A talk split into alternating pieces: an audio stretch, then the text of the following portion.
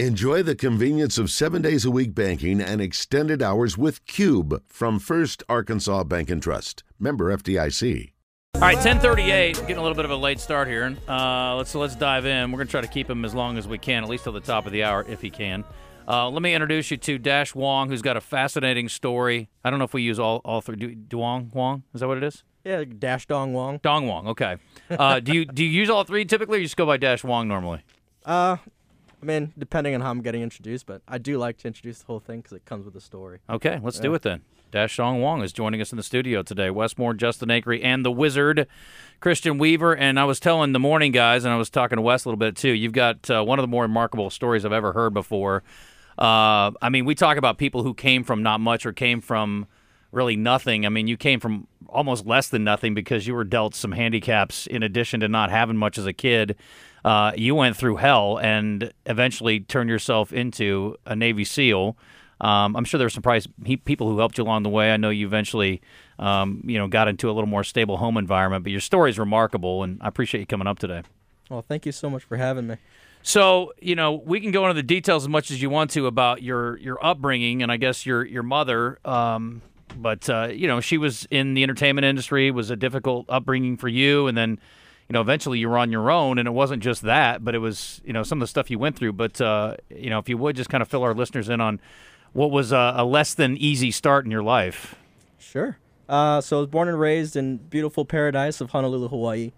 Um, but my upbringing definitely, as you as you elaborated on, was uh, was um, not very normal.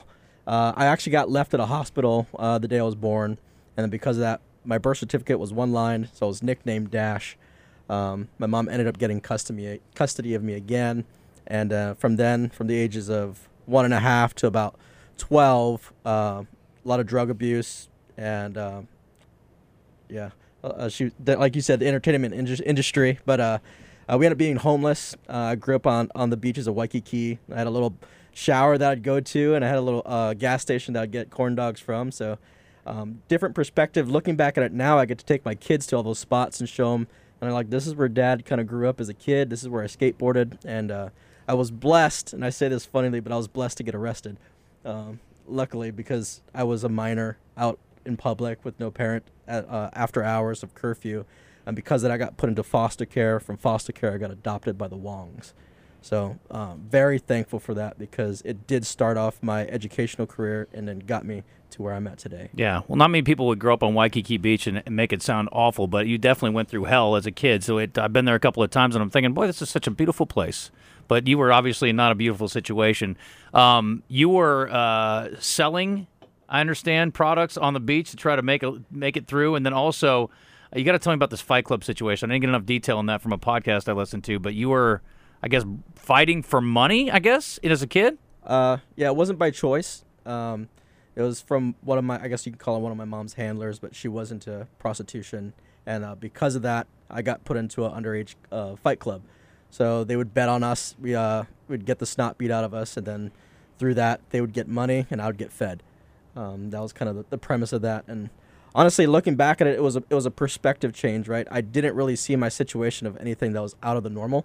I kind of just saw it as something that I was dealt and something I had to deal with. Um, but the relationships and, and the engagements that I had with some of these kids, like we literally were just fighting because we were told to. Um, we didn't have any beef with each other, um, but that was kind of our situation. Yeah. In terms of selling, um, I did want to make money to go to this arcade. I'll never forget it. Uh, this game was Metal Gear Slug, where you put the quarters in the machine, and I was infatuated with this game. So I was motivated to sell these leis. I used to pick plumer- plumeria flowers um, off the trees, and they're just littered all throughout the streets of Hawaii. And I'd string them up with fishing lines, sell it to tourists for ten bucks, and uh, thought I was making a killing, which in that day, back in the '90s, it was. Um, I don't know if that translates to me being in sales with the company that I am now, but uh, definitely changed my mindset into like a more of an entrepreneurial mindset. so- Yeah. Well, he's with uh, the company Kill Cliff, and we'll talk about their energy drinks coming up in a bit. But um, so we have to kind of shorten the story. I'd love to do this over a couple of hours, but we're not going to have time to do that. So um, you eventually got adopted and inspired, and inspired. Uh, you know, you saw some people doing something, and you know, much like most boys do, if the girls think it's cool, it's like, well, maybe I want to do that. But uh, obviously, things took a turn for the better eventually for you. It did. Um, like I said, I was I was blessed to be adopted by the Wong family. Um, so that's hence the name I got the name Dash Dong Wong, which uh, definitely started my naval career was a, a, a eye opener to a lot of my instructors because they're looking for the one Asian kid in the room, and I don't really fit that bill, but that's okay. uh, I, I was in a, when I joined high school. I started school in the fifth grade. Um, had a really rough start because I was so far behind. Uh, the Wong family put me in all these after school programs, got me caught up to speed. I ended up graduating with honors. Uh, got a letter from uh, Linda Lingle, who was the governor at the time, to join the Air Force Academy. So my trajectory was uh, definitely somewhere in the military. I wanted to get off the island, travel the world, and uh, do something uh, exponential with my life. took a career change because my best friend at the time, surfing buddy, swim buddy, was like, I'm joining the Navy, and definitely want you to come with me and I heard the signing bonuses at the time, uh, and it was it was intriguing. They were pretty remarkable, right? Yeah, for Good chunk of money. for a kid at 17, it was I think at the time it was 18,000. I was like, oh yeah, that, sounds a lot better than going to the Air Force Academy. Do kick myself in the butt a little t- little bit, but I wouldn't change it for the world now. Mm-hmm. Um, joined the Navy in 2005, and um, I actually went through what's called a SWCC program. So uh, SEALs and SWCC are broken up into two two different categories. Uh, we specialize in uh, maritime mobility, um, counter drugs, and uh, anti piracy. So work hand in hand with the SEAL teams. But yeah, it was a very fast paced, high uh, high risk evolution. So Gotcha. So you stayed in that trajectory, or did you end up in the SEAL program? Uh, so I stayed in that trajectory, ended up getting embedded into the SEAL teams in 2013, and uh, from that we did a uh. And listen, you talked before. One of the big things that the, they they do that you the SWCC program does that you guys uh, like uh, coming into small rooms and, and, and dealing with basically high stress situations, and that's one of the things that they they're focused on. I guess that you guys weren't. That's correct. Um, yeah, so we kind of broke it off so we could, uh, I guess, how do you say it? Uh, break up the responsibilities Yeah. within the t- uh, the SEAL teams. I mean, they they have to do everything under the sun, whether it's breaching, sniping, uh, jumping, underwater uh, demolition.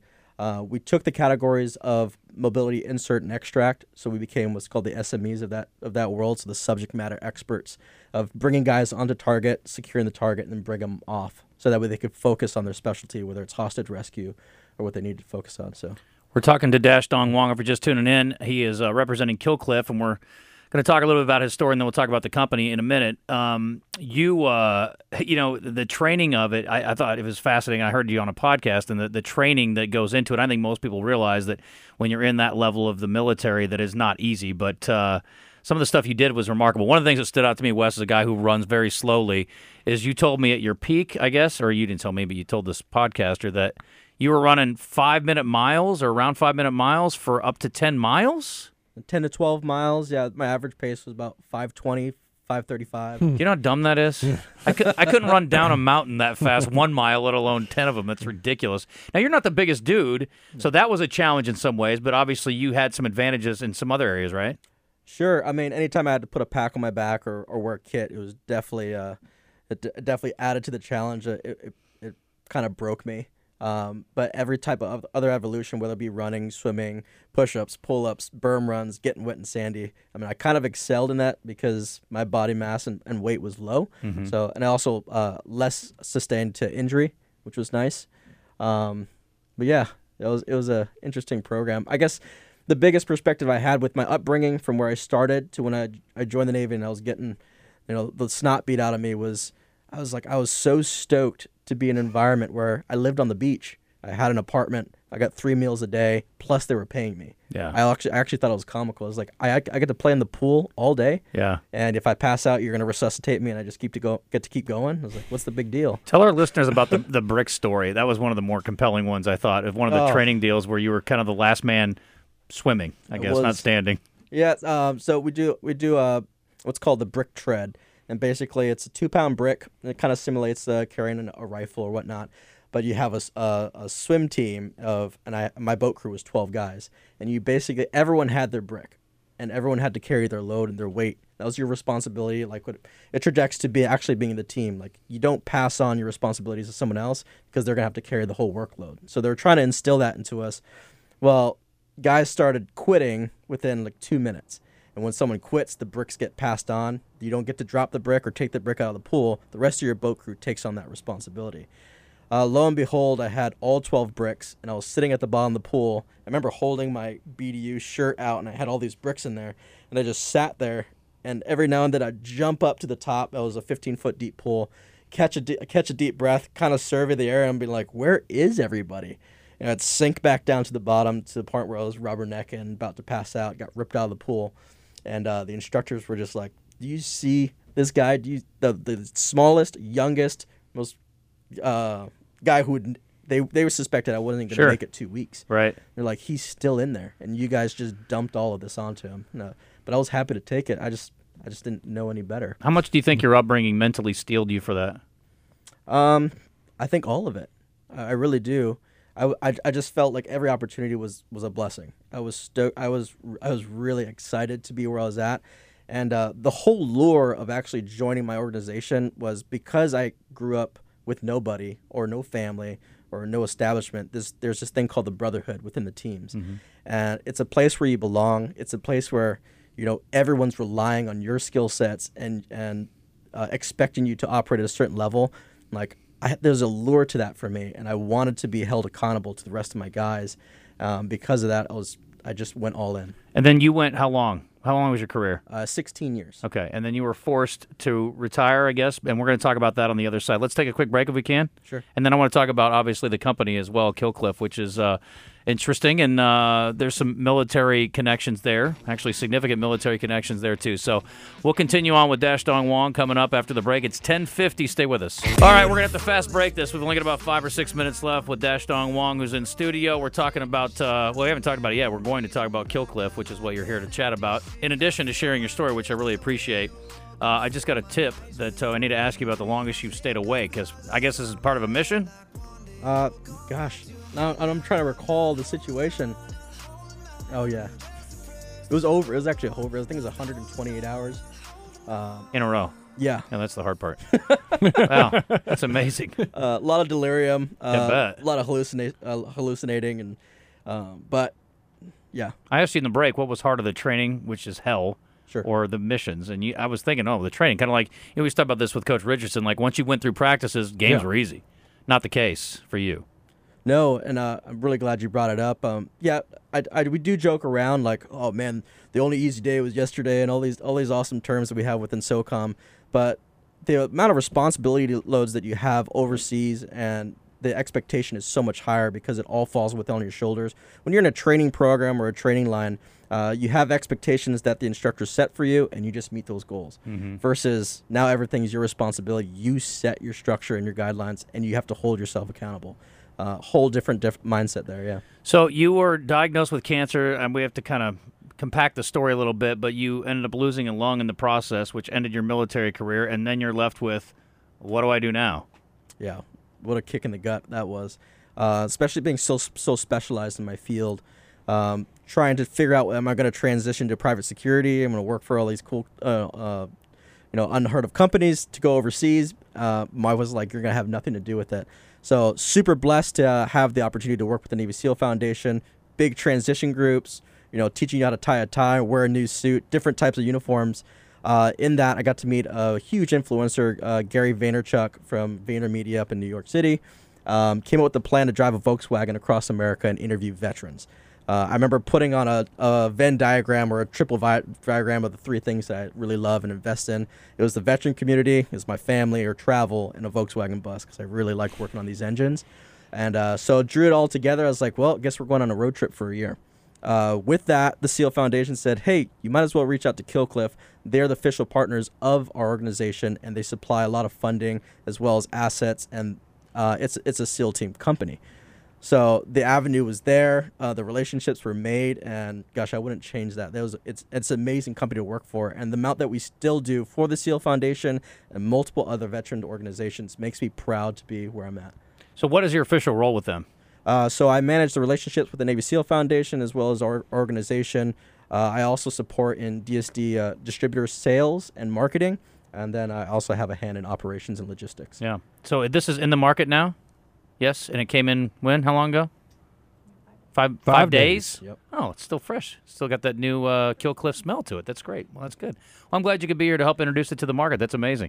Uh, one of the things I was curious about too is the guy who was so fit at the. I mean, you're basically at the peak of fitness. At uh, your high point in your career. How do you do now? You're living in Colorado. You're up at altitude. You're dealing with one lung. I guess you got what did you say? One lobe left from the lung that they took out. I do, and that lobe's paralyzed. Uh, so I do breathe at 48% of overall lung capacity. My, I don't know if you know what a vo- uh, uh, pulse ox oximeter is, Sure. but normal, normal, like you and I sitting here, I'd be at 98%. Uh, I normally sit at the hypoxic levels of 86 to 80. Um, anytime I do push myself in strenuous activity, it'll drop into the 70s, which is really bad for my organs. But uh, super stubborn because of my upbringing and where I'm at. Like I don't care, so I just keep pushing it. Just climbed the highest peak in Colorado, which is uh, Mount Elbert, with a couple other veterans, uh, amputees at the time, and uh, there was some pretty satirical jokes that happened there. But uh, do I do not look at my disability as a limitation. Uh, everything from the teams translates. So adapt and overcome. And uh, I don't I don't look at it as like a pity party. Like woe is me. I'm just gonna say if this is where I'm at, I'm gonna show everybody you can still be great. Uh, Kill Cliff, no sugar, big fan. All right. Uh, and I see the can, 15 calories, so uh, lots of different flavors. Yeah. Uh, actually, we have 12. Okay. Um, not including our CBD li- our CBD line, which we just launched with Southern Glazer's. Uh, MK uh, Distributors is uh, been a pleasure to work with, and they're helping us get this product to the market here in Ar- Arkansas, which is amazing. Uh, we we definitely it's a category that we'd love to be in. Uh, a lot of patriots out here, which is cool. That's awesome. Yeah. We're going to give you some opportunities, I think. I got an idea for you guys, so maybe we can uh, help expand on the introduction to the market. So we'll work on that. So the whole team has been good, huh? Even John has been all right. Oh, especially John. Okay, I, don't, I don't believe that. Uh, so that is tasty blood orange. I'm going to see if it lives up to the name here in a minute. Awesome. Dash Dong Wong, you are a great American, my friend. I appreciate you. It's a great story. I'd love to visit with you a little longer, but uh, we're up against it. We'll do it again though.